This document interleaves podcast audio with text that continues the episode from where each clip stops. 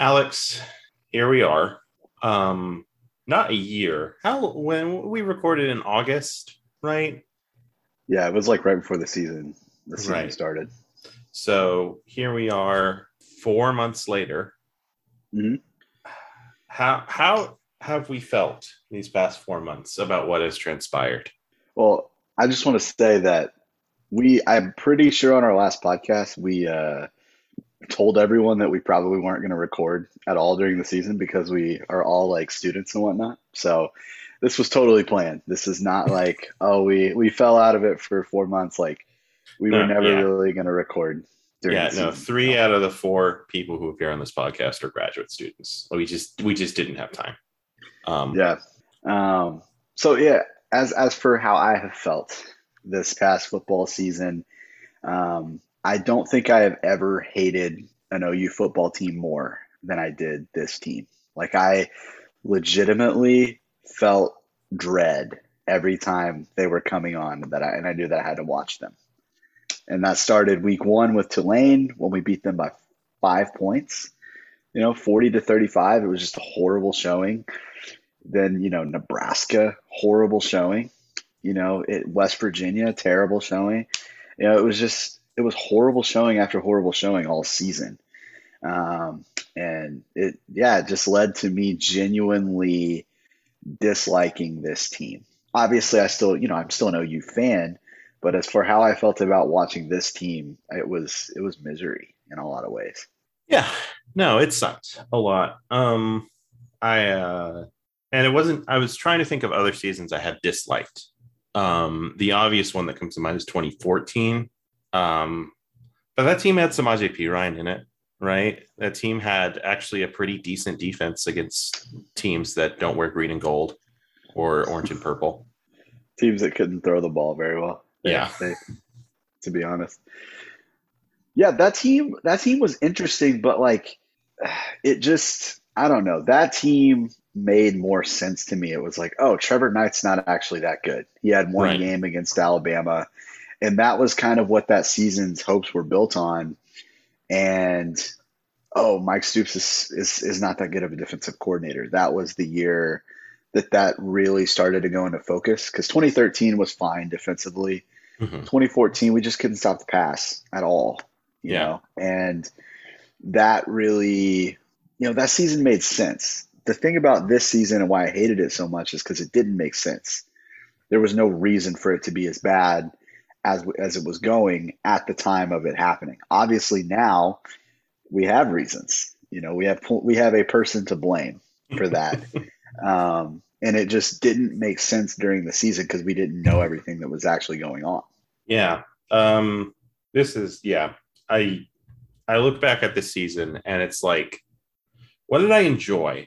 And the answer is mainly Caleb Williams highlights. Um the um so I was on a plane for the first 3 quarters of the well no, the first half of the Texas game. I was on an airplane totally unaware of what was happening. Um Yeah. I land and the first notification I get when I turn my phone off airplane mode is the athletic letting me know that Spencer Rattler got benched. Um, And then I hear these children on the airplane behind me talking about how, oh, Oklahoma's getting creamed. Um, and so I was like, well, okay. But at the same time, it was like, that was a moment of where it was just like, okay, so yeah, this team isn't actually as good as we thought it was the like everything we had seen in the past five weeks or whatever was true. Like actually, genuinely not a very good football team. Um, and then Caleb Williams came in, and just some crazy shit happened, and it was great. Um, the Kansas game uh, was a nightmare until some crazy shit happened with Caleb Williams, and it was great.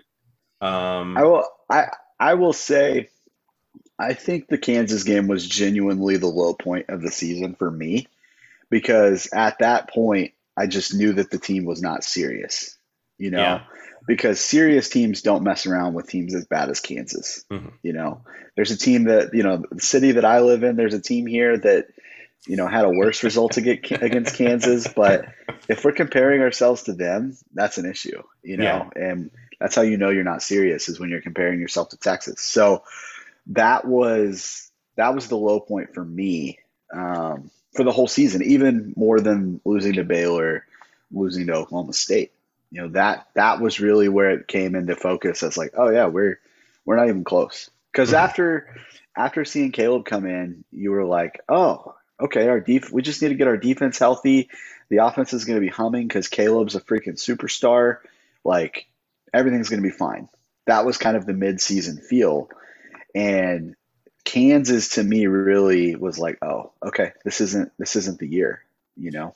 Yeah, I agree with that. Um, because there's a degree to which you know it's like the first half of the season was miserable the whole time, but we you get through it and you're like, okay, so that was like that was bad, but now like we have our quarterback and we didn't drop any games. So it's like right. everything can be fine from now on.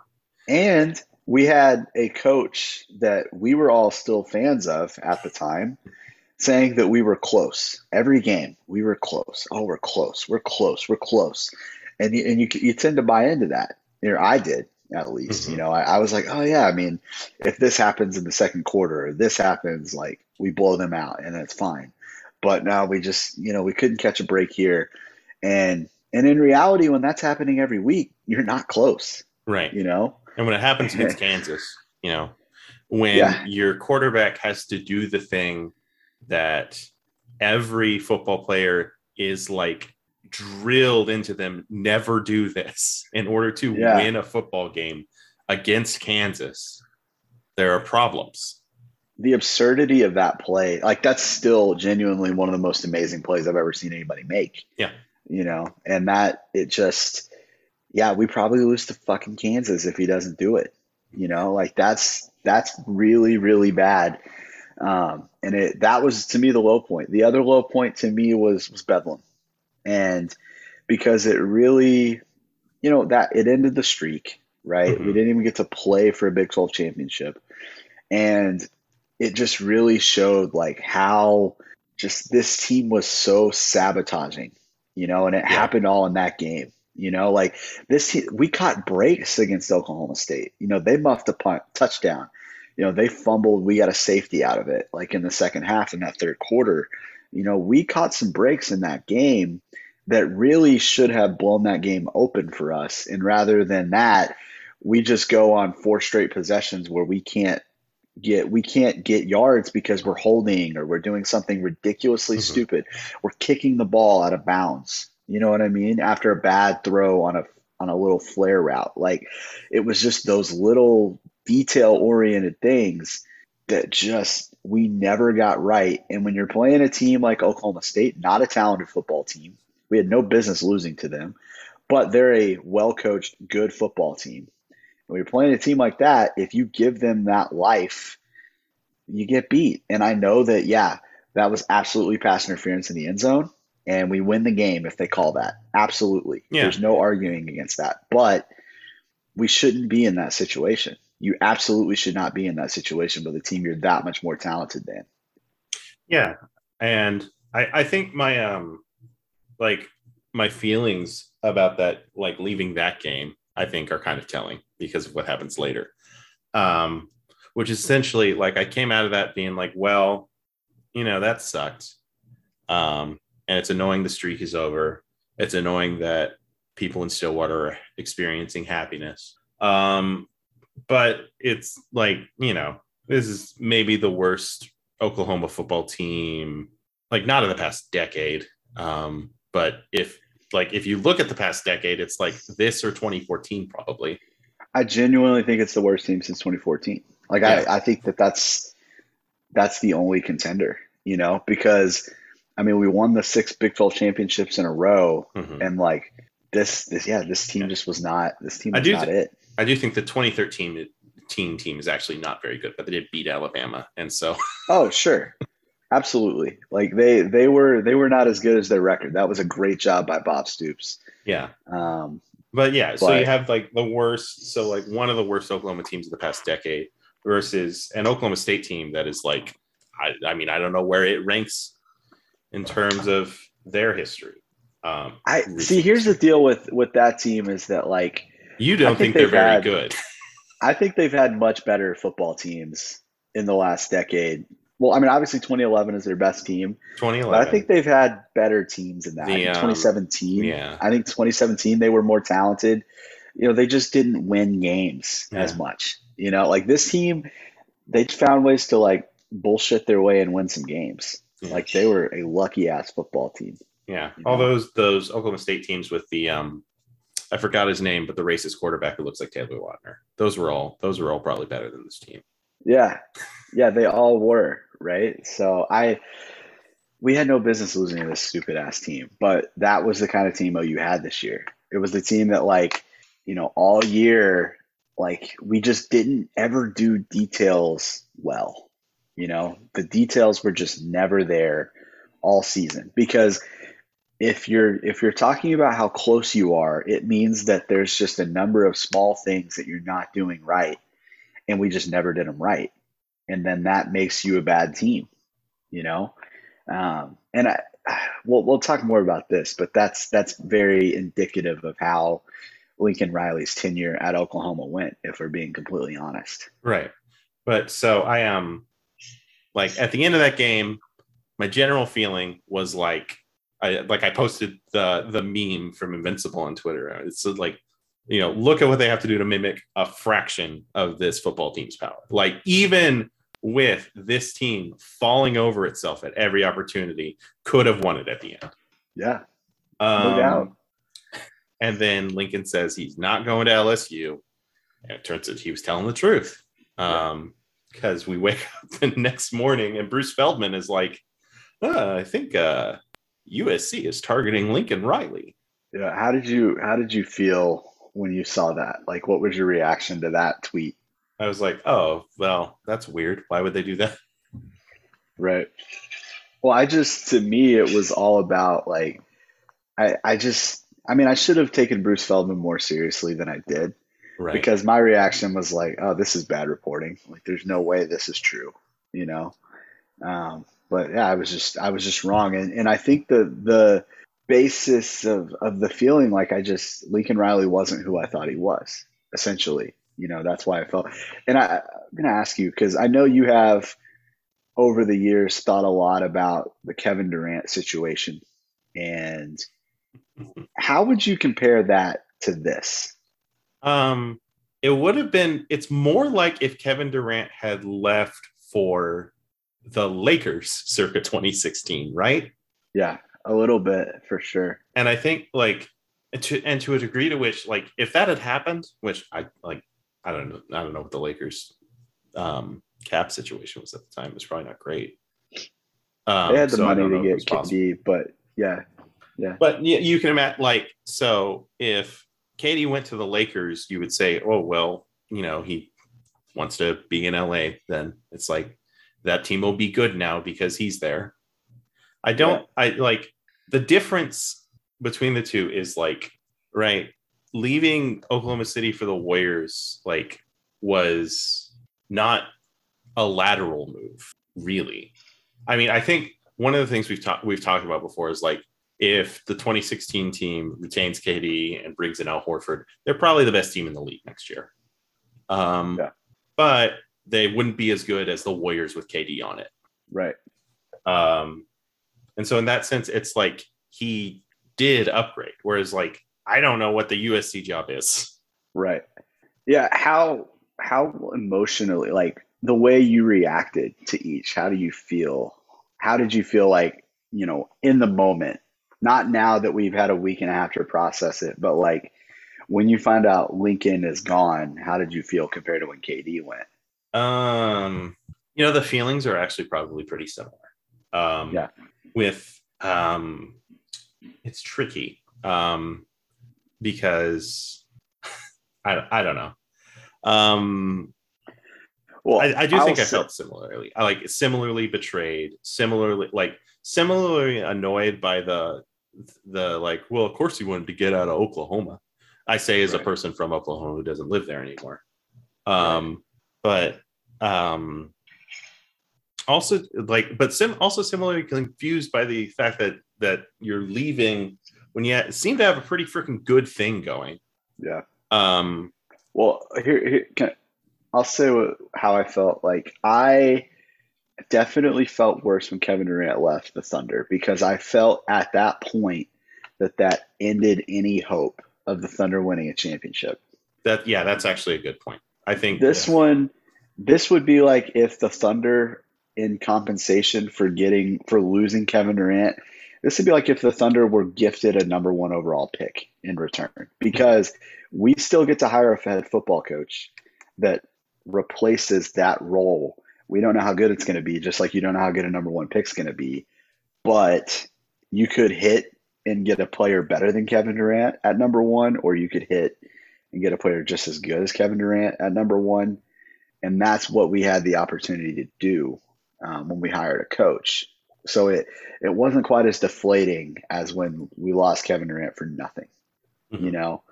Um, but I will say that in my the situation I was in, I was driving home from Thanksgiving. Um, I was driving home to Austin. It's about an eight hour drive. And this broke about two hours into that drive, or maybe an hour and a half in. My initial reaction was freaking panic and kind of laughing because I just couldn't believe it.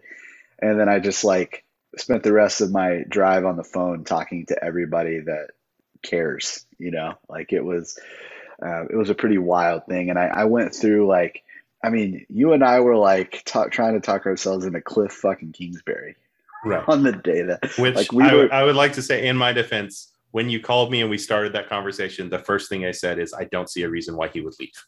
So right. nobody at us about the Yeah, Cliff yeah, thing. but we were both like, you know, let's just do it. Let's let's hire Cliff. Yeah. You know, like we were wrong. Like, but like, yeah, we just weren't really thinking correctly. You know, we just mm-hmm. weren't thinking straight because it was such a a ridiculous shock. I will say I am I was more surprised by Lincoln leaving than Kevin Durant leaving. I was more surprised by Lincoln leaving than Bob Stoops retiring. You know, like it was Mhm. just I get uh, the other thing about the difference between Lincoln and Kevin Durant is that, like, I mean, KD was in free agency. So we were prepared for the possibility that he would leave, right? We were just mad that it was Golden State. And we would have been mad otherwise too. Like, I don't want to give us give the Thunder fan base too much credit here. If he had left for Boston, we would still have been pretty mad at him. But I think we wouldn't have been as surprised by the move like the Lincoln move was more surprising because you know, and I mean because the way coaches buyouts are trivialized these days, um, like these these moves could happen any year at any time. Um, Mhm. but I don't think it it this wasn't this was never on the table for us. right. I like I didn't take the LSU rumor seriously all year. No, I didn't either. Well, and I think it's interesting too because I mean we've kind of survived multiple coaching carousels with Lincoln. You know, Mhm. like he he could have been the freaking Cowboys coach if he'd wanted to be. You know, if he really had gone to them and been like, "Hey, hire me," they would have done it. Or you know, the Browns would have hired him when they drafted Baker. Like, there he's had NFL opportunities. You know, just several of them, and he never took them. I think it's clear now that we know like he wants to be a freaking college football coach. Like there's no doubt about that. Um, but you know, I, and I also think that you know he doesn't want he doesn't want to go to the SEC at OU. Like he just didn't want to do it. You know, and Yeah. that's that's I do. I have seen some people like be like, "Oh, it was like malpractice by the OU to not like listen to not like consult their coach on this move." And it's like, if you think they didn't consult Lincoln on this move, you are a stupid person. You're right. It's just Yeah. not his call to make ultimately. Right. Well, and I think that that's, and we're, you know, we'll talk, I guess we'll just get into the whole like Lincoln Riley thing now because I think that it kind of shows his, the way he was operating the OU football program and the way he wants to operate a program. And I think it's, he wants to be the guy, he mm-hmm. wants to be the program, you know, and if you look at what he's doing at, O- he's done at OU, like he shut down everything from the outsiders. You know, it was like the most shut off the program has ever been. Bob Stoops was like pretty paranoid as a coach, like there's no doubt. But he was just like typical paranoid coach, don't steal our trick plays kind of thing. Right. Lincoln was like, no, like no one's getting in. No one like he he he made it hard for former players that work for the university to get in to see them practice. Yeah. I you mean, he I mean? retaliated to the student newspaper watching practice from a window on a dorm. Like, right. Absolutely. And like, so he, I think, had this, has this need to just be in complete and total control. And I think in that mindset, he also wants to be the reason for the success. And mm-hmm. if OU is crazy successful with Lincoln Riley, it's just OU football. That's what OU football has always been. You know, they've done it with several coaches, and that's just how it would be. If he goes out to USC and wins big, it's Lincoln Riley. You're in LA, like it's he's a freaking superstar out there, you know? And so I think that there was a, a sense of I can go out to USC, have an easier path. It's the it's the Pac-12. It's not a real serious conference. Like I'll beat Oregon and compete with Utah every now and then, but I'll be I'll mop up recruiting in California because he was already recruiting great at at OU in California. So like yeah. that's not going to be a problem, and he gets to be the reason why they're successful if they are, you know. And that was just never going to be the case at Oklahoma, in my opinion. Yeah. Um, you know, it's difficult because I feel I like similar to when KD left, though I think KD's um, con- consistent onlineness in the past five years has ultimately proven a lot of Oklahomans right about him. Um, the um, I don't I don't want to dive too deeply into like how this proves that Lincoln Riley is a cowardly fool. Um, because like the reality when he was here, we liked him actually a lot. Um, he was a 4A football coach, um, extremely likely to say not stupid things. You know, unlike other coaches in that state, he probably doesn't believe that JFK Jr. is going to rise from the grave to re-anoint Donald Trump as president. Um, sure, sure. And you know, that's not like count your blessings when you have a football coach. Um, right. He, um, but th- there there are aspects of it that become obvious in hindsight, especially compared to Brent um, immediately. Um, his, Lincoln's reticence with the media, Lincoln's reticence with the university, um, is is really obvious. I think in comparison. Yeah, well, and I just you know to to latch on to like or to talk about how all this stuff affects this season. Um, like the idea that, I mean, that guy was, he was out the door. It really seemed like he was frustrated going in to the season. And I think all those things contributed to that. Um, and I think where, and I, I have no problem, honestly, with him being that way, if I'm being real. Like, if mm-hmm. he wants to take all the credit for something, fine you know, go somewhere where you can. Um, I think the thing that I have the biggest problem with is that he touted this season as a national championship possibility. He did, not everybody else. I mean, everybody else did too, but it was mostly because the head coach is saying, "Hey, we we think we have a chance this year," you know. And I just wonder where it went from, "Oh, this is a my best team in Norman," to yeah, I can't win here. I got to get, I, am going to go out to USC. You know what I mean? So I wonder right. where that changed. It is, um, it is interesting to think about. If you ask Dean Blevins, he knew from the start. Um, but I don't know if Dean is the source on this one, guys. Um, I think, and again, I don't want to, I don't want to do too much revisionism here now that we don't like Lincoln Riley anymore. But I mean, I you have said this like the teams have gotten worse since 2018.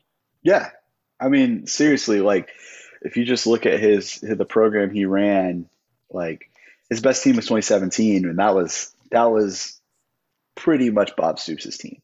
Yeah. You know, Bob Stoops left in June. You know, he gave Lincoln two months essentially to to get ready for the season. Bob Bob did all the spring stuff, like you know, like that was Bob's team and that was his best squad. 2018 is a little worse. 2019, a little worse. 2020, you could argue by the end of the year they were better than 2019, but if you go as a whole, it's a little worse because they were horrendous at the beginning of the season. And then this year was his worst team by far, you know? Yeah. And the problem with that is Lincoln was a great recruiter, like inarguably a great recruiter. He made OU cool to the greater population of high school football players in the country. I mean, seriously, like OU is just viewed differently now than they were five years ago when Bob yeah. Stoops ran the show. And when his talent increased every year, his results got worse. And that to me is that's a real, you know, honestly, if you look at that as an OU fan, you can be like, oh, cool, he's gone. We don't have to deal with that anymore. um, that's something I would be concerned about as a USC fan. Mm-hmm. Um, mm-hmm. Once I got over the initial, just oh my god, we got Lincoln Riley from Oklahoma, like that'd be crazy. But the the reality is, he did coach every year a, a worse team than than the year prior. So every year that we got away from Bob Stoops, it just seemed like things got got worse, and it was really unexplainable why. Because yeah. the teams were more talented. Yeah, you know, the, and this is the like the the boogeyman that um, every fan base is going to single out whenever they can because it's impossible to prove either way.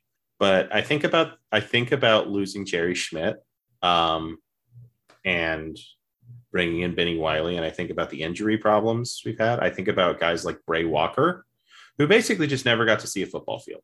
Um, and you wonder, like, like what are we what are we doing here? This guy was, you know, an extremely high high star recruit, and we just like he was just never in playing shape here his entire time. Yeah, I don't know, like that. That to me, like I it's really hard for me to speak on strength and conditioning because I just have no idea. Right, exactly, and no one does. Do. This is this is going to be a recurring thing, by the way, in this podcast. Moving on, nobody knows anything. Um, right. Don't believe somebody who can who will tell you that like they know for a fact that Bennie Wylie doesn't know what he is doing. But right. what I will say is though, like I, you know, since Schmidt has been re- re-announced as he's returned, I guess. Mm-hmm. Like, you know, you've just seen former player after former player talk about, oh my God, his workouts, they were horrible. They they were miserable. But he made me do stuff I never thought I could do. You know what I mean?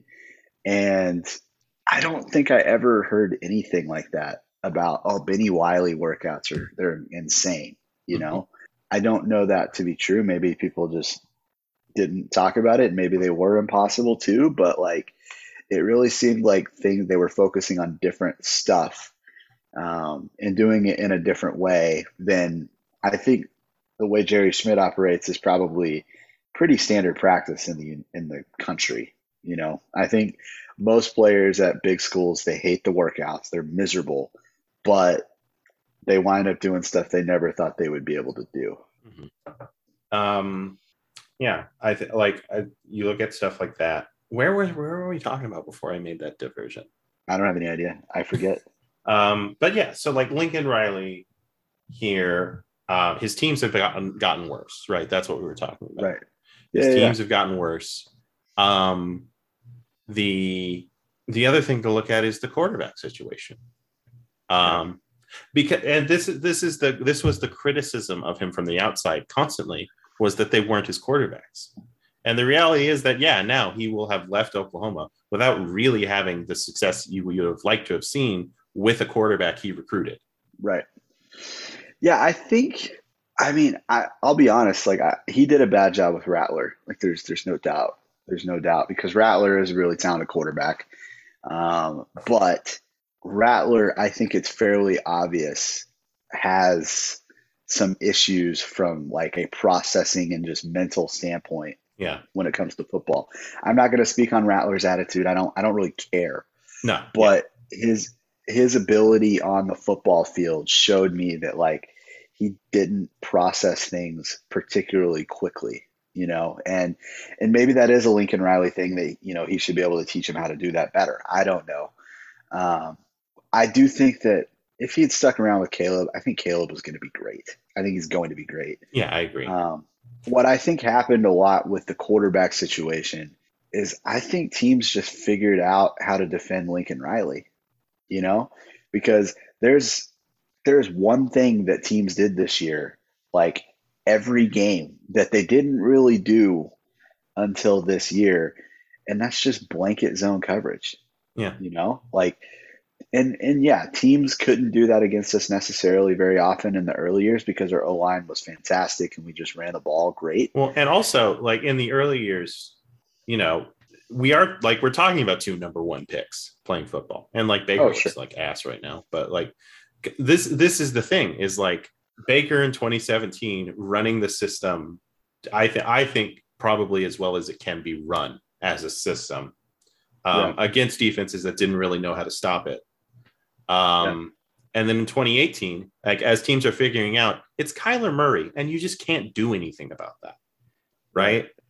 But we Yeah. saw in Jalen's year and in the past two years that, like, yeah, there's there are concepts that are effective at taking away this offense at its best. Yeah, and I, I think that the unwillingness this year, like, because if you got a team just playing off, playing, you know, blanket zone coverage, you can't throw, you can't have your offense be centered around deep and intermediate passing, passing game. Like that just can't be the case because that's not going to be open, you know. And we just never got away from that, and that's why our offensive line got so much criticism. But Caleb would be back there for six seconds and he couldn't find anybody. That's not the offensive line's fault. Yeah, you like you, You can't run seven step drop plays if No. you're if you're against this kind of defense. Um, right. And think about think about Bedlam. They got most of their pressures and sacks rushing three. Yeah. You know? Like when they like that last play of the game, they rushed three and they got to him because there was nowhere to go with the freaking football. The first half, OSU was playing their normal aggressive ass defense and we were beating it because we have better players. You know, teams figured out like, oh, we shouldn't try to just go one on one with these guys because they'll win. And they were like, we're going to make a quarterback that's inexperienced, both Rattler and Williams, at picking apart his own defense. And Lincoln had no answers to help them with that. mhm. You know, he didn't he didn't do short passing game stuff. You know, he would get away from the run a little bit too much. Like it was Yeah. it well, was and this is the this is one of the things that you have talked about uh, that we you and I talked about when Lincoln left that I think is accurate um, and like plays into this issue is that he's not the kind of guy who would run a play until it stops working. right. Um, and the reality, like if a team is just going to set up in deep zone, like there is there are ways to punish that, and you just need to keep doing that until they stop it, right? Yeah. Well, and, and another thing with that is like, yeah, you need to run the ball if you get uh, friendly boxes, which is what we were getting a lot of. But it would make sense that you would do a lot of like simple zone running schemes to beat that rather than super slow developing run plays that we like to run. You know, Lincoln is super, you know, he's got the GT counter. That's a that's kind of a slow developing play because you got both guard and tackle pulling across the line. That's going to take a second, you know, Mhm. and that gives the defense that's backed off a little bit, that gives them time to crash down on the run game. Um, and with Rattler specifically, they knew exactly where to crash and they could put all of their resources into that because Rattler couldn't run worth a shit. Yeah. You know what I mean? So like it was just I think it was a combination of of just bat like teams had figured out the run game, they had figured out how to stop the passing game in a lot of ways, and it just it slowed the offense down to a halt in a lot of games, you know. Like freaking remember how miserable watching us play against Nebraska was Yeah. or West Virginia was. You know, that it was awful to watch. You know, the games that I enjoyed watching our offense play this year, Kansas State, for the most part, pretty good game. They played well. Texas, TCU, Texas Tech, four games out of the season. I'm not counting Western Carolina. It's not a real game. No. But four games out of the whole year, our offense looked competent. In every other game, Iowa State, horrible. OSU, horrible. Baylor, horrible. Any defense with a pulse that could execute good zone coverage, we just couldn't do anything. Right. And, you know, Caleb came in, and I think Caleb's presence changed things for defenses at first. Yes. Um, because suddenly he there was this huge mobile threat. It was opening up single coverage downfield. Um, and I think eventually teams were like, and eventually, relatively quickly, teams are like, well, actually, we shouldn't change anything. Right. Yeah, absolutely. And it it just never worked, man. And I it, just after processing things for the last week and a half, the way things are, and obviously this is going to be how I feel as an OU fan, but like I'm glad we're off that train. You know, like mm-hmm. I don't know what the hell Brent Venables is going to do as head coach at OU, but I'm glad that it's not going to be the same shit because I think I think we were headed to like late stage Mack Brown at Texas mediocre mediocrity. I really do. Because those teams that he had were talented as hell, but they were they just did not they just lost. And I think we were losing enough of the mentality that we had had of winning that we were we were headed in a bad direction, in my opinion. Because thinking about this year, if OU if we didn't know how to win fucking football games, we would have had like four or five losses at least. Yeah. But like we just we had enough ability to just know how to win a football game at the end, like West Virginia. Like we just had enough mm-hmm. to be able to win those foot kind of games. And I think that that was every year, every year we were progressing, that was going to get worse and worse. And you're just not going to win every one possession game you play every year, yeah. you know? And so I'm, I'm glad, I'm glad that things have gone the way they have. I wish that, you know, I wish it was a little less of a situation where you lose part of your roster, you lose a ton of recruits anytime right. you have a coaching change, but yeah. that's just part of the deal. Yeah. Like, and this is going to sound insanely homerish, but like, I think our coaching staff will be better next year than it was this year, like significantly. Yeah. yeah. Well, I mean, we're keeping a lot of the offensive staff, and I think that the offense, like with Jeff Lebby, I think that it's going to be better. I think that it's going to fit the personnel, assuming we have some of that. Mm-hmm. See, um, I think it's going to fit a lot of the guys better. I, I honestly, and I don't even know if he's going to stay, but I don't know of an offense that I could think of in college football that fits Caleb Williams better than Jeff yeah. I was watching the highlights from the Tennessee game, Ole Miss versus Tennessee today. It's mm-hmm. like you want to talk about doing something until they stop it. They ran like seven uh, quarterback draws. Yeah. Like it's just every time, and it, they were like well timed. Like every time Tennessee would come with pressure, it was just like, oh, just kidding, we're running the ball. like it was incredible. Right. Um, and Caleb would have been lethal on those. And um, yeah. yeah. yeah. I think no, schematically I've, I've watched, there's a lot. Oh, go ahead. Well, I was just gonna say I've watched like two or three games of West of Ole Miss, like just their offensive snaps. You can find all this stuff on YouTube, and Matt Corral sucks.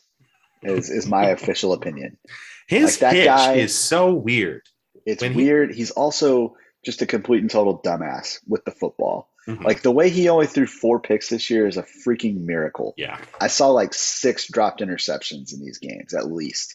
Like it, it was just a statistical anomaly that he didn't throw more. So you put Caleb in that system, he's gonna he's gonna torch people with that with his legs. He's gonna torch people with his arm.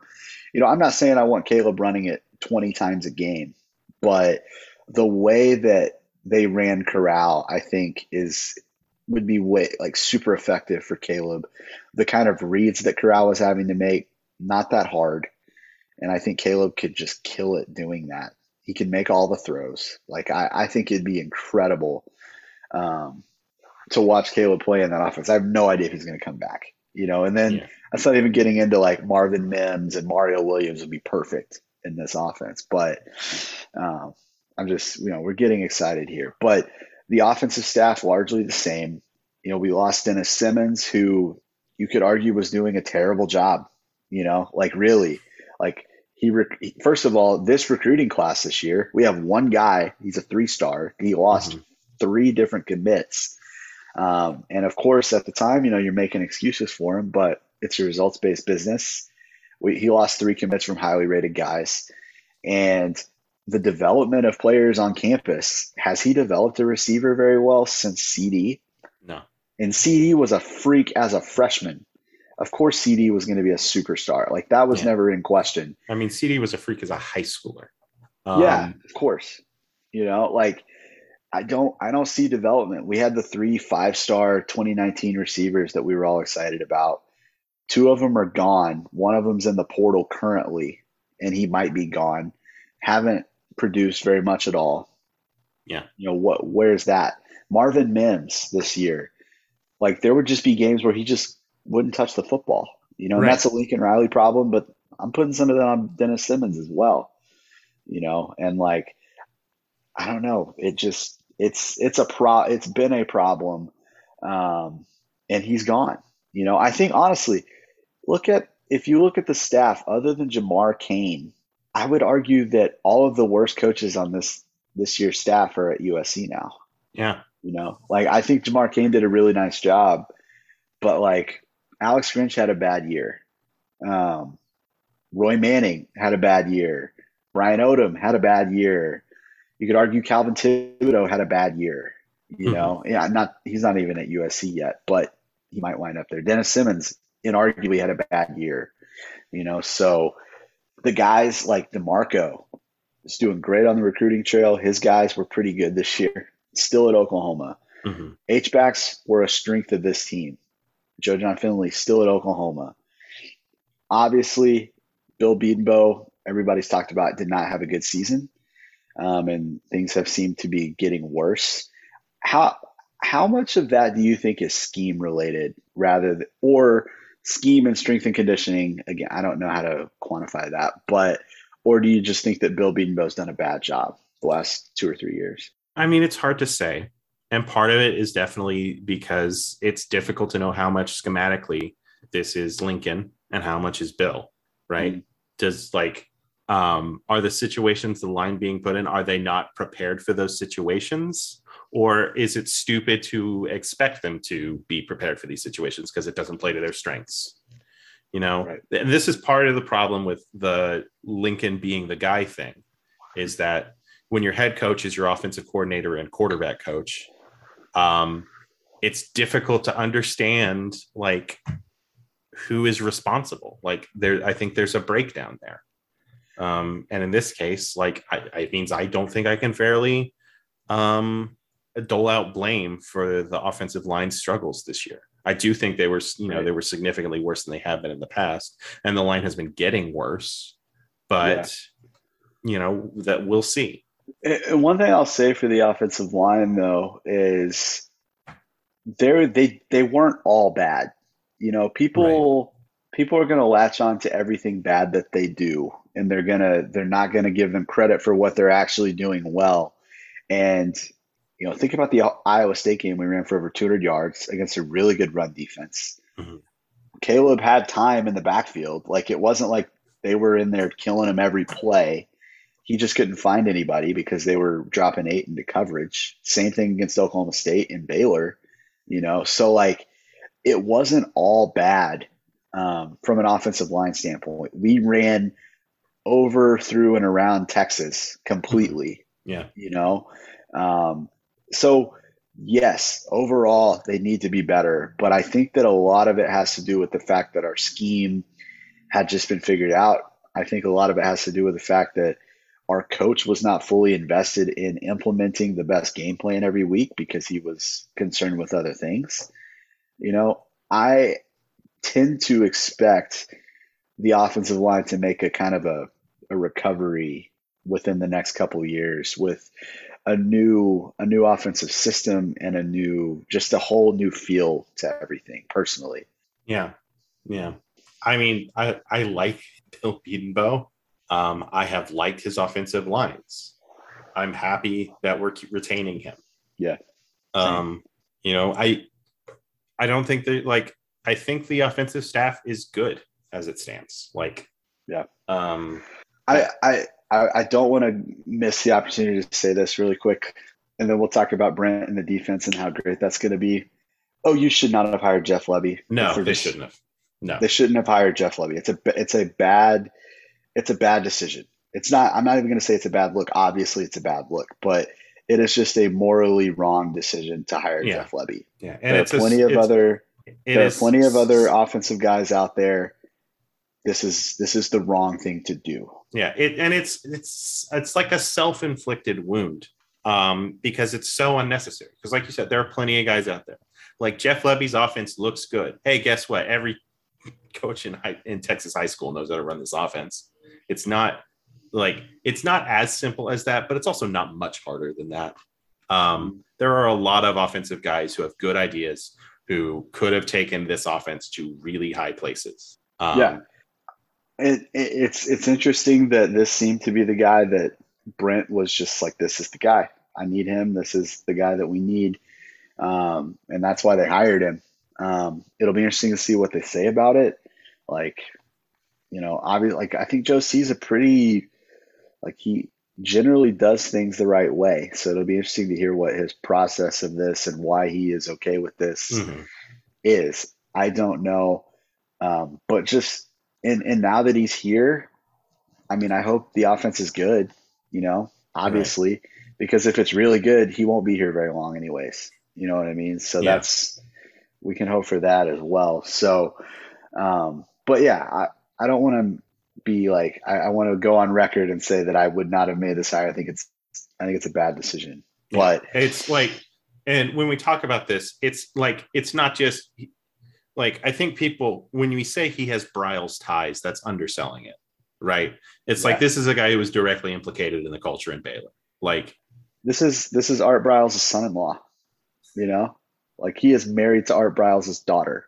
You know what I mean? So like, this is a person as close to Art Briles as you can get without hiring Kendall Briles. If we're being honest, you know what Yeah. I mean? So, um, yeah, it's it's an interesting decision. Like, again, I hope he gets Arch Manning to come to Oklahoma. And I hope that his offenses are great, and then he goes and is a head coach somewhere else. You know what I mean? um, probably at Liberty, if we're being honest. So, Yeah. um the um yeah i mean by that point brennan marion will be ready for a big time oc job it'll be perfect um perfect, perfect. Let's do it. Um, let's talk about the defense, man. Because I mean, we we just hired Brent freaking Venables. Right. Um, Like- let's first let's take a second and be happy about that. Yeah. Um, because this like when I talk about like Lincoln's reticence, you know what I don't remember. You know what Lincoln didn't do in press conferences was smile. Um, Yeah, and Yeah. it's it is fun to see in comparison someone who is obviously very happy to be here. right. Um, I mean, and part part of that is like jilted lover rebound, but at the same time, Mhm. it's it's Brent. This is this is Yeah. like the assumption was he would never be a head coach because he didn't want to. When Kansas State opened and he didn't go there, I thought he was I thought he would stay at Clemson forever. Um, Kansas State and Auburn. Auburn were the two jobs that I thought he would take, um, and he just didn't do it. You know, and I mean, I think it's a, it's I think it's the hire that we needed.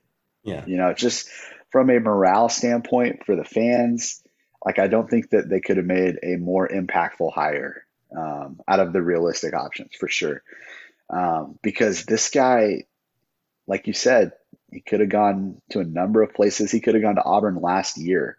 Yeah. Auburn is a very good football job, and he turned him down.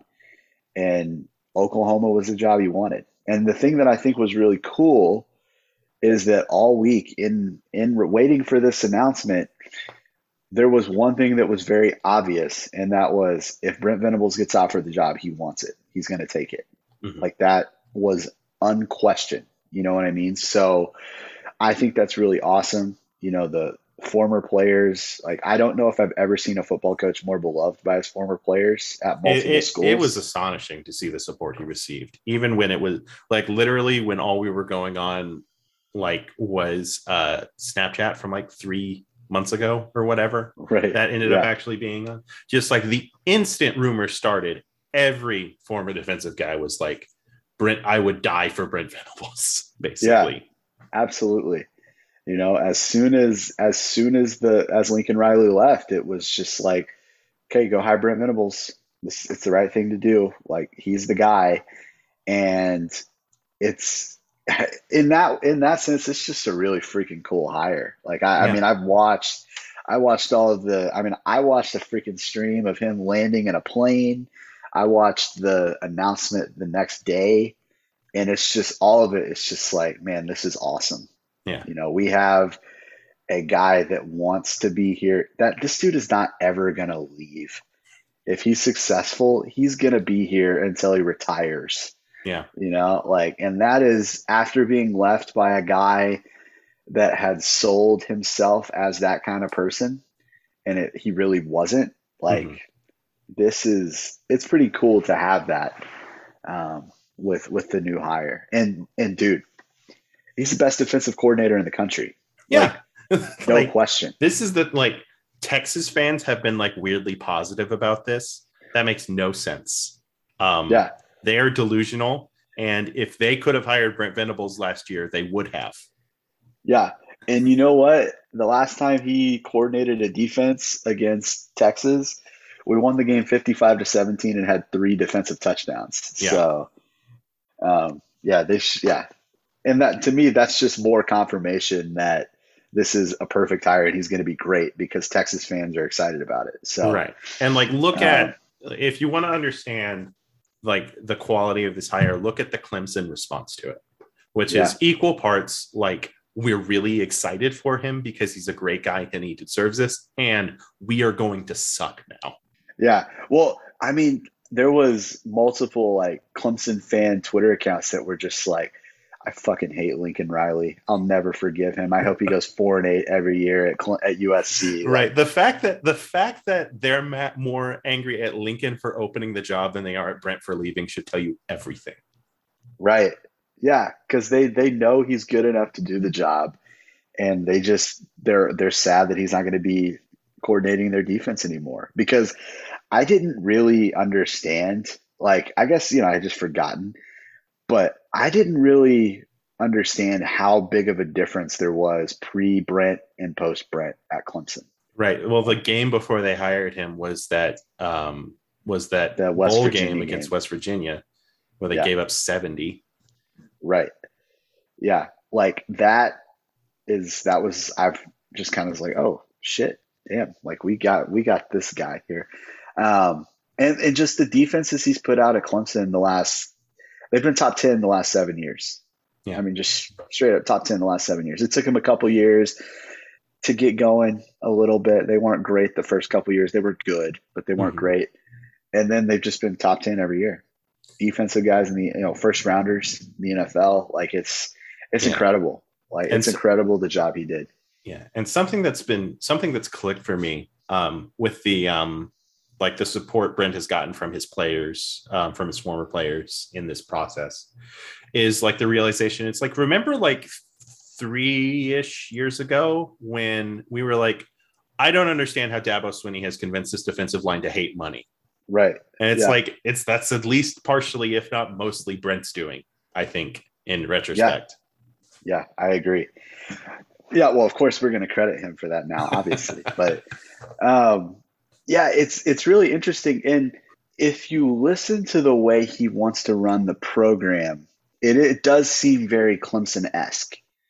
Um, and there are a couple of of things that I hope he kind of compromises on because I, I do think that you need to be active in the portal in this day and age. Mm-hmm. Um, but overall, like if he can execute that, I think that that is probably the best case scenario for OU because to me the way Lincoln was wanting to run OU was very talent factory esque. You know, yeah. get you in for three years, you're going to go to the pros, and then we're going to have our next five star that comes in and replaces you. And and if you look at it now, every guy that comes through Oklahoma that has a chance to even even get drafted, they seemingly leave. You know, Brian Asamoah today, he's gonna be like a sixth round pick at best, you yeah. know, and like he's going to the NFL. If that dude was playing at Clemson right now, that dude's staying. You know, Yeah. Woody Washington is considering going pro after playing like 10 games at corner at Oklahoma. Like, and which is a, like a natural. First off, we should say like good for them if they can make money out of this because Oh, sure, heaven knows sure. they're not getting paid now. Um, at the same time, it's like this is a natural consequence of selling OU as a stepping stone. Right. And I think the way Brent wants to sell it is that like this is we are truly going to be like a family. We're built on relationships. We're built on development of you as a person and everything. And I think that that's going to have more of an impact on guys possibly oh, I'm a sixth round pick this year. I want to come back and, and be a third round pick if I have a great season. You know what I mean? Mhm. And I think that that's something that OU specifically needs because OU, if you're a talent factory, you're not going to be able to do what Alabama's doing at that level. At OU, you can't do it. I, I firmly believe that just from a location standpoint. Yeah. Georgia, same thing. Um, but I mean, and I'm even- gonna we're gonna we're gonna say this in jest frequently, presumably over the next decade or so, but it legitimately does have to mean more. Right. Absolutely. Um, and the thing that OU is going to have to figure out is like, how do we compete at that level? And if you're getting guys in your program that are developing for three and four years that are already super talented, I'm not saying we're going to be the three star, five star heart team, but if we're getting those guys to come in and they're staying like maybe one more year um, than they were previously, that's that's an advantage that we can have um, that can kind of get us closer to what those like just mega factories are are doing, you know. And um, I don't know if Brent. I mean, this is all hypothetical. I mean, I hope it works out, but I think that's what he's going to try and do. Um, and so that that's really interesting to me. I really hope that he doesn't view guys in the portal as like quitters or whatever. And he's just like I'm, i don't want i don't want those kind of guys. Because that was the big thing at clemson. They didn't take transfers. And like i think this year was the first year that dabo was like even monitoring the portal at all. Mhm. um, and I, I don't want brent to be like that. You you need to you need to go into the portal and find talent. Um, but if you're also getting guys and you're not losing them we're not going to have as many holes to fill as we were with lincoln because Yeah. I think Lincoln was becoming like quickly becoming over dependent on the portal. You know, it was like, eh, we're just going to sign 18 guys in this class and then we're going to go portaling for like six dudes or whatever. Well, yeah. Well, And if then- Tennessee hadn't melted down, like we would have one scholarship running back this year. Yeah, exactly. And that, and, and Eric Gray, that dude was a huge disappointment this year too. Yeah. You know, like it was, he was okay, but he wasn't what we thought he would be. But yeah, I just, I, I hope that there's some compromises he's going to make, but if he's able to execute and fulfill his plan, I think that we're in a much better situation for Oklahoma football than we were a week and a half ago. Um, and dude, we get to watch Brent Venables' defenses now. Yeah. Like, dude, think think about Brent Venables came into Oklahoma and he looked at the offensive staff and was like, you know what? We're obviously we have to hire an offensive coordinator, but all of you guys, you can stay. You guys are great. He looked at the defense and just said, fuck speed D. Like that shit's stupid. all of you guys are gone. I don't need any of you guys. Right? Like he said, fuck the speed D, speed D, and he's hiring an entirely new defensive staff. You know, and hopefully that includes there's a couple guys from Clemson that I hope he brings that he brings with him. But yeah, like it we're gonna we're not gonna be watching speed D um anymore. We're not gonna be watching 280 pound nose guards, you know, out Right. there. So I mean I'm pumped. I'm pumped for that more than anything else. Yeah, I think it's ex- it's it's exciting um, because those Brent Venable defenses are good. This is a thing we talked about when it came time to say goodbye to Mike, right? Was that ultimately you look back and you say, I mean, were they where we wanted them to be in 2011? Not necessarily. Were they bad? Not compared to 2017 and 18. They weren't bad at all. You Yeah. know, like we were playing elite, elite offenses that everybody was struggling with. Yeah. Like the 2011 Oklahoma State offense was elite. Mhm. Robert Griffin III won the fucking Heisman. Yeah. You know, like those were elite, elite offenses. And if you go back to 2011, think about Brent's last game as a bowl game, like in the bowl game against Iowa, shut them down. They couldn't do anything. Yeah. You know, Florida State, we played them in the non conference on the road, shut them down. They had 13 points. You know, like Yeah. so when he wasn't playing those just ridiculously elite spread offenses, that of course everybody's going to give up points against them. It's going to happen. Yeah. He Which great. the other and the thing about that is now his defenses don't give up points to those offenses. Maybe they would against college age Robert Griffin III. I don't know. But the Right. the point like the other like the, the other thing to think about is that when he's coming here he's not just coming here and bringing back his defense from 2011 like Yeah. he's like legit legitimately this is a nerd we have hired a nerd a defense nerd he like Yeah. at his press conference he was talking about going to iowa state and wa- and learning from them like this is a guy who is interested in being on the cutting edge of this sort of thing um Yeah. and that's really important um and really cool Absolutely. Yeah. And, and and combining that with the fact that all of his players love him, Mhm. you know, that's that to me is like, you know, we've talked over the years about how shitty Mike was as a DC, but his biggest problem was that everybody hated him, yeah you know, like and they he talk about it yeah, he just This did is- not communicate well with college age kids. And that was the biggest problem. You know, right yes, well, it's like his scheme was stupid. But yeah, have conversations with Tony Jefferson about the two of them and see which one he prefers. He will tell you.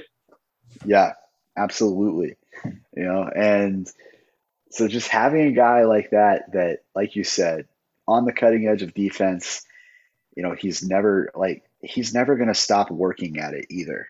You know, like I don't see Brent Venables being a guy that gets complacent at, at Oklahoma. You know, like Bob Stoops had that era where he got a little bit complacent.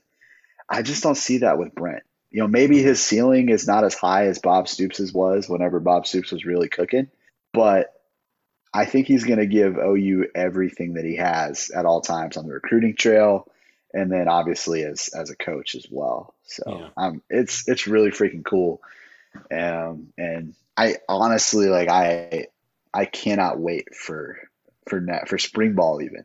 Yeah. You know, like I'm excited to hear like reports coming out of workouts. Just how how are how are things going with Schmitty? You know, like that'll that'll be exciting. yeah. You know, and then going into spring and implementing a new offense and a new defense, and it's it's just going to be really fun. Mhm. You know, Yeah. What did you think about the USC pet band's performance of the Fleetwood Mac Classic Tusk at um, Lincoln's introduction? I honestly I couldn't watch that whole thing because it was just too it was too cringeworthy and awkward to me. Like I just Right, was like yeah. I'm I am uncomfortable I mean, watching this. This is really your moment, I think, as a commentator on this sport. I don't think there's ever been a situation that lands more directly in your expertise. Um, but I I understand it being difficult to watch. Um, the um, that whole thing. How do so? I guess this is leading into so like Lincoln at USC. Um, I know like Alex Kirshner has said on the internet that it's like if you know if this hire doesn't work, maybe we should switch to pin the tail at the don pin the tail on the donkey. yeah, Um, and I like I obviously I see the I see the reason why. I mean, it's as simple as looking at what his 2023 class looks like already. right. All right. So you're you're wondering how I feel like it's going to go for him Yeah. there?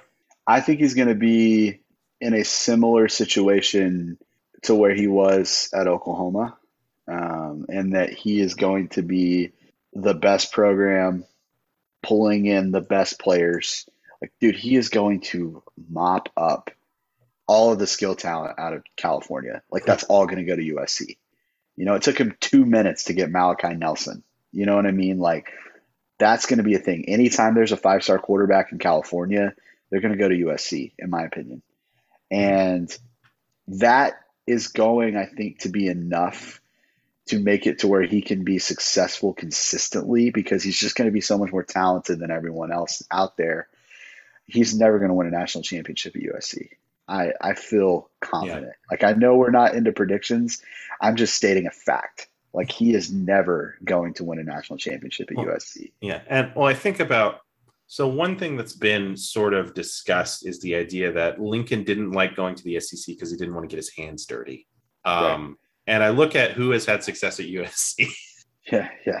Did you know how did like I, I, and I guess it's a, it it depends like I guess like my first so my first response to that is I mean you're a multimillionaire and your job is you give teenagers concussions so I nobody has clean hands in this sport um yeah. paying players is good actually so if you're opposed to that then that's silly um and also like yeah the last person to win a national championship at USC was Pete Carroll how's he doing yeah. um did, did they cheat maybe a lot yeah, I I think that that aspect of it is bullshit. If I'm being honest, I think that he just was like, "Shit's gonna be really hard over there." Yeah, you know, like honestly, like he looked at Alabama, he looked at Georgia, you know, he looked at what LSU was willing to do to get him, and he was like, "God damn, like I don't. This is gonna be really fucking hard," you know, and he looked at USC and saw a situation where oh, I just got to go out there and beat Oregon. Cool. Utah yeah. occasionally, awesome. Let me go do that. You know, because teams, there's just USC is really, and, and I guess Oregon, they're the only teams that truly fund football and take it as seriously as mid tier SEC teams do. Mm-hmm. You know, there's no one that takes it as seriously as like Alabama or whatever, but he saw that as like, look, I've already got like three five stars committed in 2023 from California, and I'm at, at Oklahoma. I have I have Raleek Brown committed to Oklahoma. Mm-hmm. If I go out there, all of those guys are going to come with me, and even though one of them isn't, so good for DeAndre Moore. Um, but he was like, all those guys are going to go out there with me. It's going to be super easy to recruit to USC. Kids want to go to USC anyways. They're in California. Mm-hmm. You know, like when Pete Carroll was there, they were loaded every year. And he saw that as just a perfect opportunity to dominate a conference. And if you go undefeated in the Pac 12, you're going to make the playoff. And if you go, if you win the Pac 12, when things expand to 12 in the playoff, you're going to be in the playoff every year.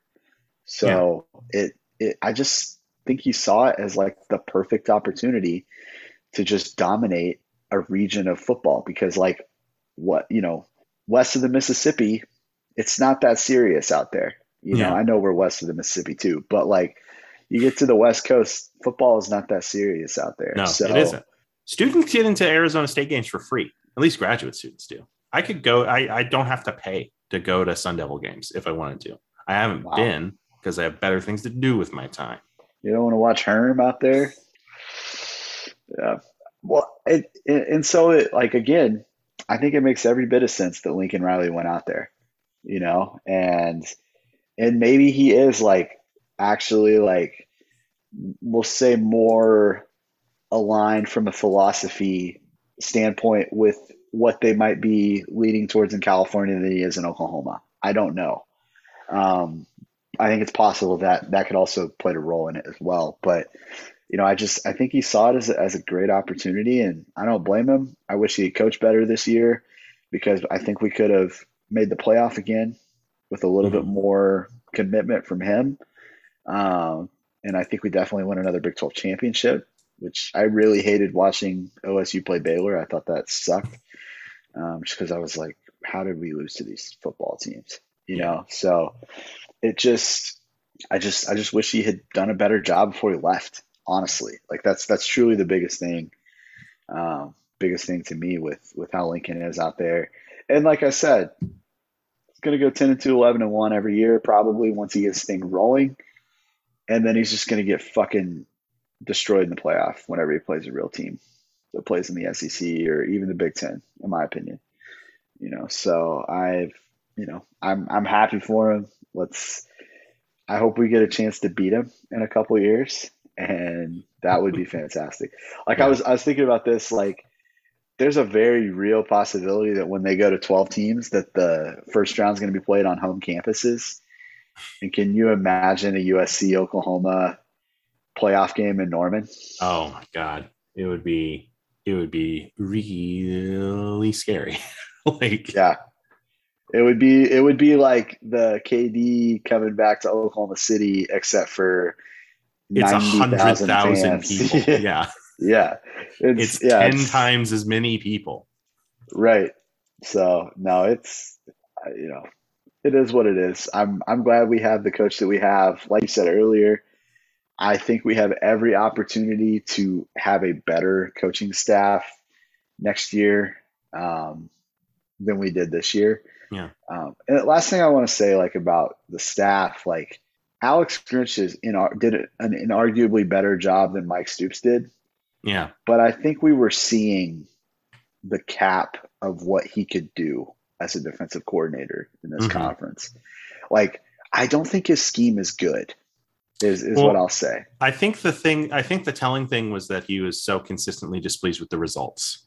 Right? Yeah. Yeah. That like when in his first year here, where it was just like, I have never seen a team fail to get turnovers like this. I just don't understand what's happening. And yeah. it's like, I, th- I think that's a problem. yeah. And it, and it's not a player problem, you know, yeah. it's like you're building a defensive scheme around forcing turnovers when you really don't have control over that. Right. You just don't, you know, like you, you know, you could play a game against a quarterback and he's so inaccurate as a thrower, he doesn't give you opportunities to get an interception, you know, yeah. or a team just happens to fall on three fumbles that they they that they had, you know, like you can't bank on getting turnovers to be your primary form of stopping mm-hmm. a team. That's stupid. Yeah, I, I there's a degree to which, and this is this is one of those things where I am talking out of my ass. I do not have the expertise necessary to make the following comment. Qualifications like that are going to be much more common on this podcast let me tell you. Um, but the thing it reminds me of is in chess right?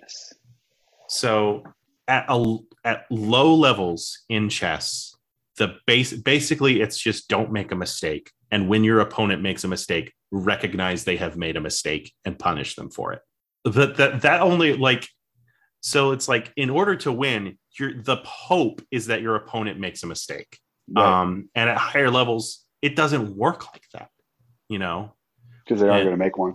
Yeah. Yeah. So you need to be able, you need to be able to put out um, a defense that everything goes according to plan for the offense. You're okay with that result. Yeah. Well, and you know that that that kind of scheme where you're hoping for the other team to make a mistake and you're able to capitalize on that that makes a lot of sense when you're playing with players that aren't that talented. Mm-hmm. You know, if you get a bunch of guys that like they play super fast and they are able to jump on opportunities that are presented for them, like that makes some sense. But when you just got better players, why is that what you're trying to do? You know? Right. Like that that doesn't make a lot of sense. Why are you on the defensive front why are you stunting like crazy when you just have a better player than the guy that's across from them? You know?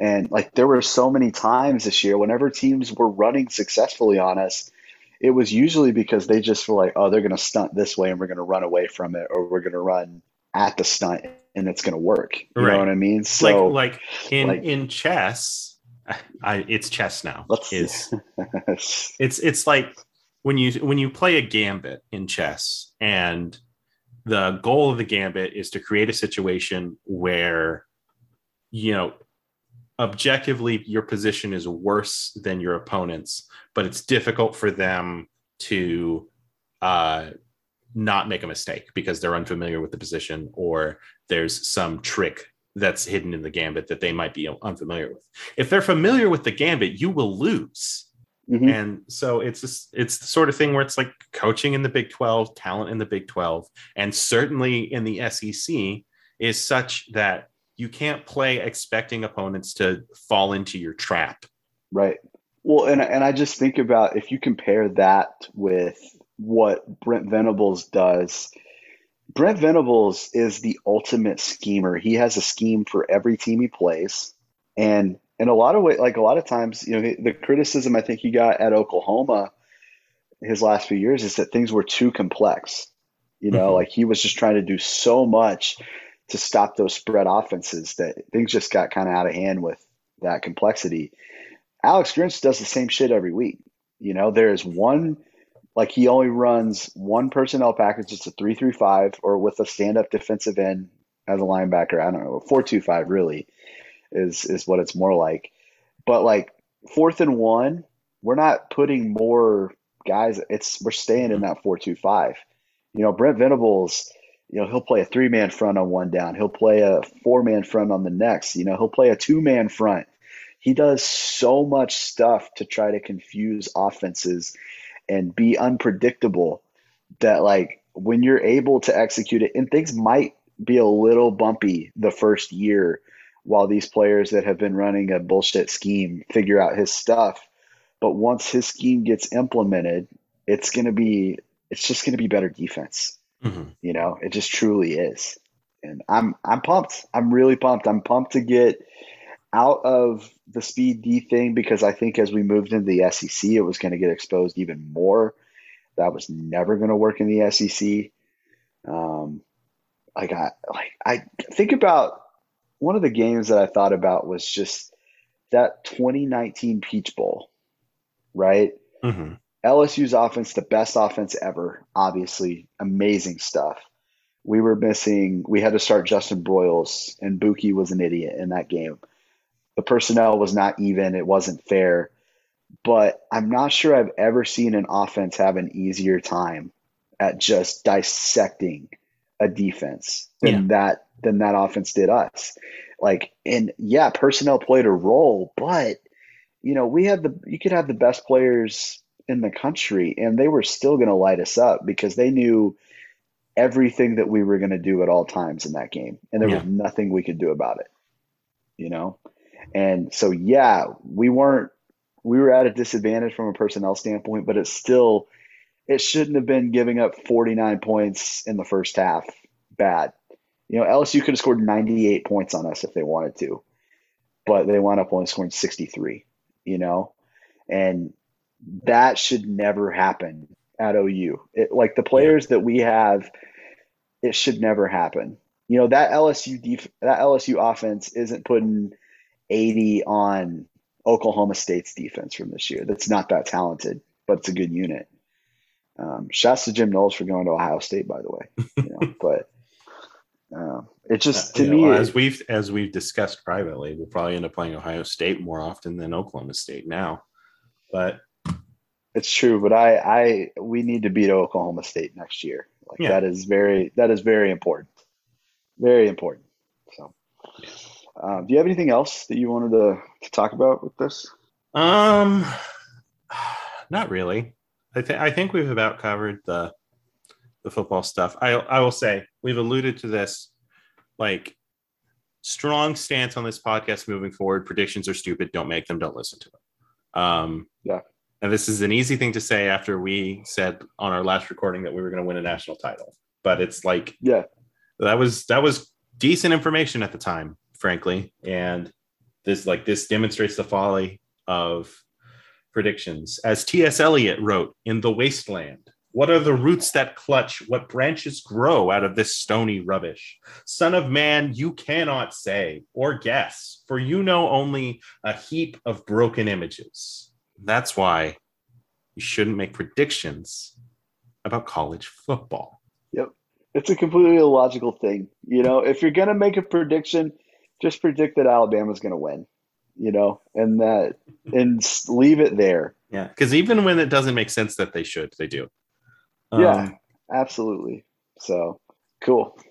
Yeah, I think we're gonna try and record more often. Certainly across, certainly over the break, um, and certainly we'll have things to say about like the thunder and stuff. Um, but um, I think moving forward too, um, obviously like our lives are still going to be busy because we're still both graduate students and so's uh so's nathan when is he done with this program i don't know um the um but hopefully we can record more often maybe talk talking about this more qualitatively, talking about sports as an experience, which I think is more interesting.